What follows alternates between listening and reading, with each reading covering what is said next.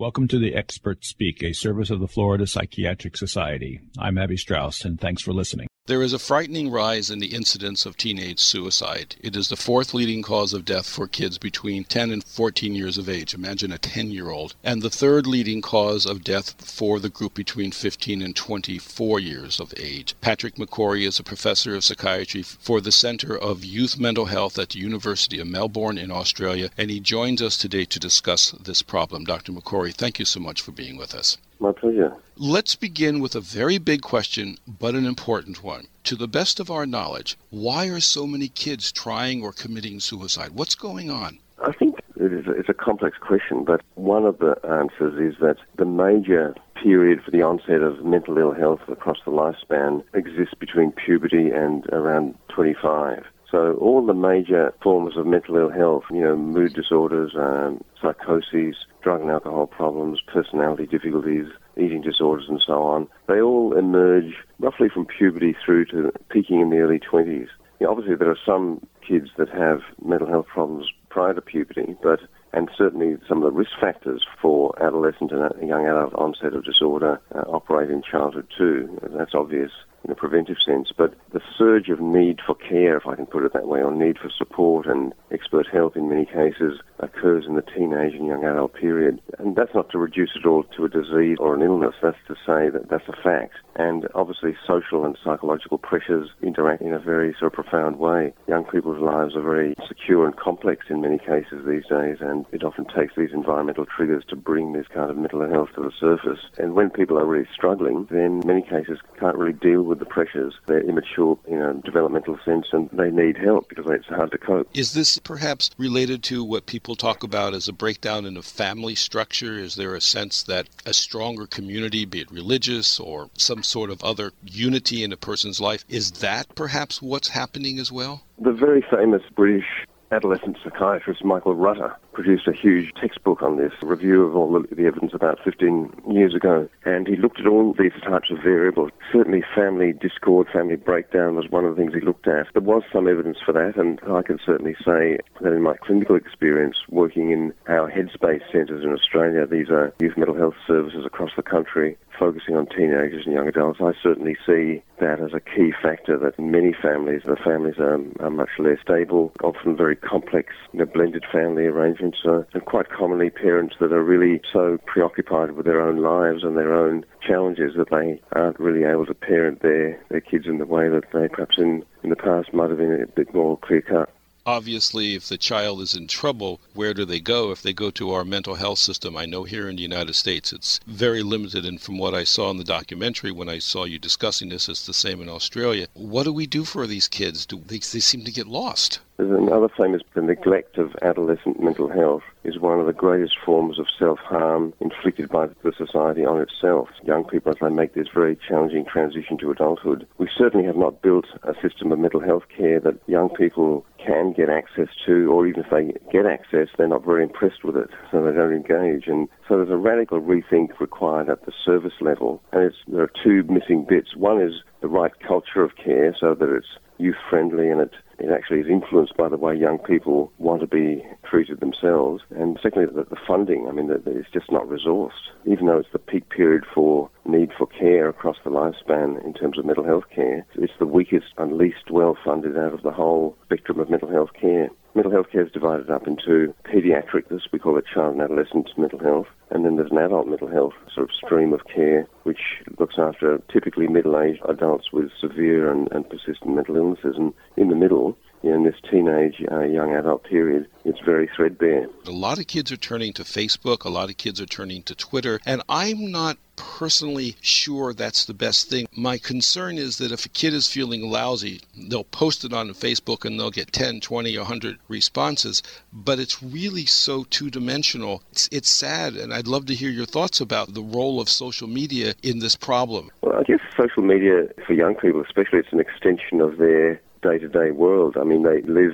their lives partly in that community. We in mental health have to get to grips with that. We have to, on the one hand, try to protect them against the dangers of, of social media. I mean, obviously, cyberbullying is a great concern. It's an extension of the bad things that happen in real life into that world as well. So it's a 24 7 thing. On the other hand, I think we have a research centre in Australia, a federal government funded centre to try to study how we can develop interventions and support for young people through social media like Facebook and other platforms. That's actually going very, very well. We have major investment in that space to complement the new system of youth mental health care that we're building in this country. And those development would be mirrored or should be mirrored in, in every country because it's, a, it's just a reality these days. And there's a thing called eHeadspace, which is part of our Headspace platform here, which young people can access in real time. They can get assessment and, and even therapy and interventions online in a fairly anonymous way without making a, a public commitment to seeking help. So it lowers the bar for getting access to expert care. So I think that's an example of how that how social media can actually assist us in reaching out to young people and engaging them. There was even talk about some of the, like Twitter, doing some programming to monitor the content of interactions and to look for suggestions that someone may be depressed or in trouble. I was discussing this with a friend and they thought this was perhaps a terrible invasion of privacy, but I can see where the notion would make sense if we could capture problems in kids before it became too far advanced. We've had some discussions with Facebook and we're trying to put together a project supported by a charity called Movember, which I think operates in the US and Canada as well as Australia. And we think, given that life-threatening situations will surface in, in the social media world like Facebook and Twitter, um, we do need to try to at least have offers of support and help available. There is this obsession with privacy, but I'd rather see an obsession on saving lives, which, as you pointed out in your introduction, in Australia, it's, it's, it's even more strongly the case that suicide is a, the leading preventable cause of death in young people, even up to the age of 35. So you've got to have the balance between saving lives and kind of intellectual issues like privacy. I, I think people can get very obsessed with it, with that aspect of things. Do we find that more girls tend to look to suicide than guys? Is there a pattern that's gender specific? Well, that's a great question, and, and it's one of the very interesting things about suicidal behaviour that there are gender differences. Suicide attempts and, and self harm are more common in young women, but actually completed suicide is more common in, in young men. So young men have less of a safety net, if you want to put it that way, in terms of lethality. If they attempt suicide, they're more likely to complete it. Young women, it's more of a spectrum, I, I would say, but nevertheless, the tendency is always to dismiss self harm and, and, in a way, failed suicide attempts as somehow not serious. You know? And actually they are a very serious risk factor for completed suicide. So if someone has attempted suicide or is engaging in self-harm, they're many times more likely to actually die. So when you see the way they're treated in emergency departments, these young people is absolutely disgraceful. And when you talk about self harm, are you also talking about, for example, people who cut themselves or people who use drugs? Yes, I guess self-harm's a wide definition. The reason young people are doing all of these things, uh, and it, it disturbs adults, doesn't it? When you see a young person self-harming, cutting themselves, another thing that disturbs parents is anorexic behavior. I mean, it kind of disturbs adults to see young people doing those things to themselves, and I suppose drug use and alcohol abuse is another sort of example of that. But the common feature here is that the young people are actually feeling severe emotional distress and emotional pain, and they're trying to relieve it in various ways. So usually these behaviors are the surface manifestation of something deeply wrong, and the young person is struggling to find more effective ways of coping with, and often with very little help from their friends and family.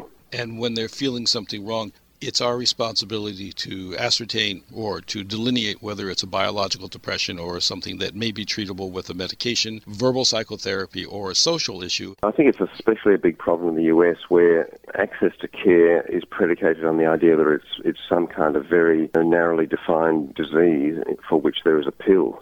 Often they do need medication if it's a more serious sort of problem, but the first step has to be psychosocial supportive sort of response and assessment and as you say, that is not financed by the American healthcare system in a very effective way. We are reforming our system in Australia to actually make that possible through programs like Headspace, which will has already treated 100,000 young people across the country. That it will be 100 centres across the country by 2016, and these provide very soft entry with funded psychosocial care doctors as well, but not doctors front and center, so that the doctor's role is part of a holistic approach.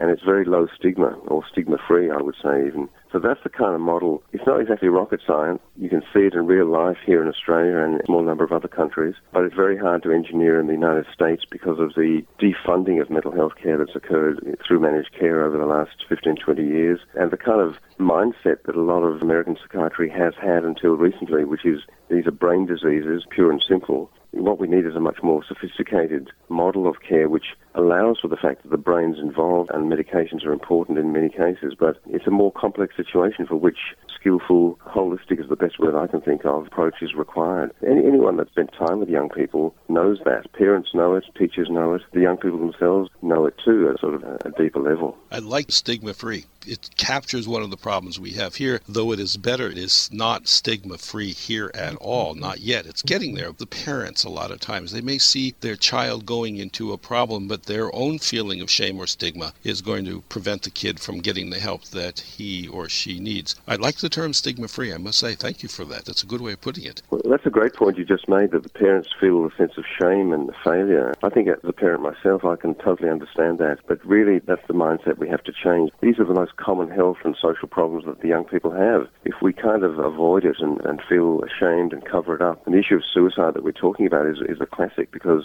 that the media and public discourse around suicide is very, very difficult for people to, to have in, in an open and positive way, which as you pointed out, I think in Australia we're starting to do that. We have documentaries, we have real life stories actually portrayed much more clearly in the media now here in the United States, and I don't know if it's the same in Australia, we hear about somebody who was bullied to the point that they committed suicide. Do you see that problem also in Australia? Very much so. Bullying is one of the major risk factors. Well, I guess abuse and trauma uh, and loss, they're, they're the major psychological drivers of mental ill health. We, we've talked about the biology of mental, of mental ill health and mental illness. The kind of psychological risk factors uh, relate usually to things like trauma and loss.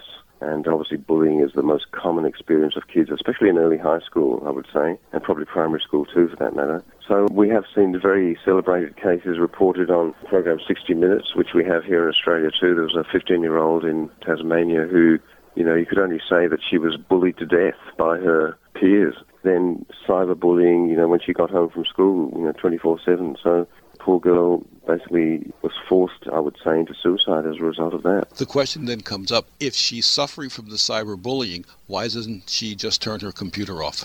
Yeah, um, it, it's a bit like turning your whole life off uh, for, for young people in, in, many ways because that is a, a, central part of their lives these days, as you said earlier. Yeah, uh, that is a that's one of the sort of questions that we are hoping to study through our National Cooperative Research Centre in, in Uh, new technologies and youth mental health that, that, I mentioned earlier. So I think we have to understand these processes a bit uh, more clearly. There is an addictive element to it as well, I would say, too. I'd also like you to talk for a moment about a situation that how shall I say this? There is a fluctuation in understanding it. When I was in training, for example, it was thought that someone under the age of 18 probably could not be biologically depressed. And then it moved down. And now, at least here, we can look at someone with a bipolar disorder down to age 8, an obsessive compulsive disorder down to age 8. Is there not enough attention paid to the biological realities of depressions in younger kids, or are people too reluctant to accept the fact that a 13 year old really does need medication at the right time, of course? I think in the US it's, it's the opposite problem. There's been, a, an, in a well intentioned way, trying to help the children and adolescents who do have a really serious need for expert care, there's been a, a, reductionistic approach to it by saying, well, look, if it's serious, it must be, quote, biological, unquote, therefore it must need medication. Now, some of those young patients do need medication, but it's assumed that that is the primary form of treatment.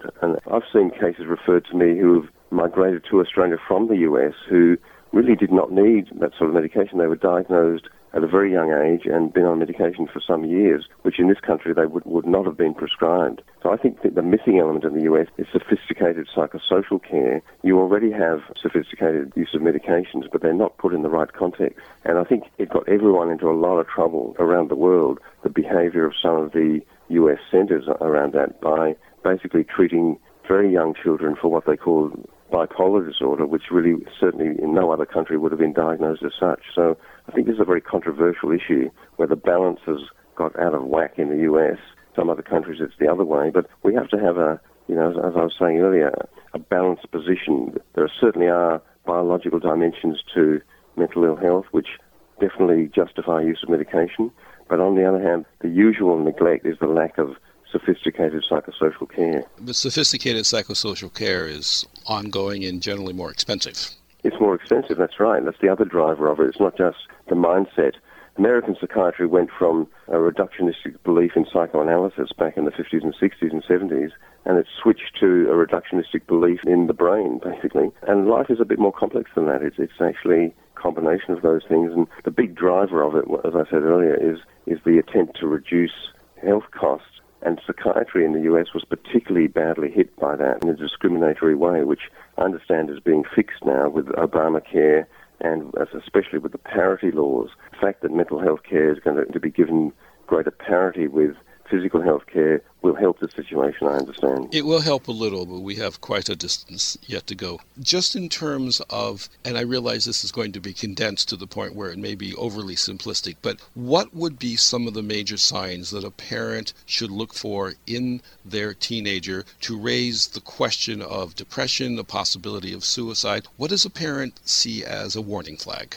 Um, that's a great question. Basically, I think a change, you know, and which often does occur in early adolescence, a, a previously very uh, sociable and happy child in primary school can change in early adolescence to someone who's more withdrawn, perhaps less communicative, less emotionally just demonstrative. And these are kind of normal changes up to a point. But I guess when friendships start to drop off, the adolescent is becoming more withdrawn, clearly more miserable, perhaps not performing as well at school as they had done. I mean, you have to take the baseline into account there, of course.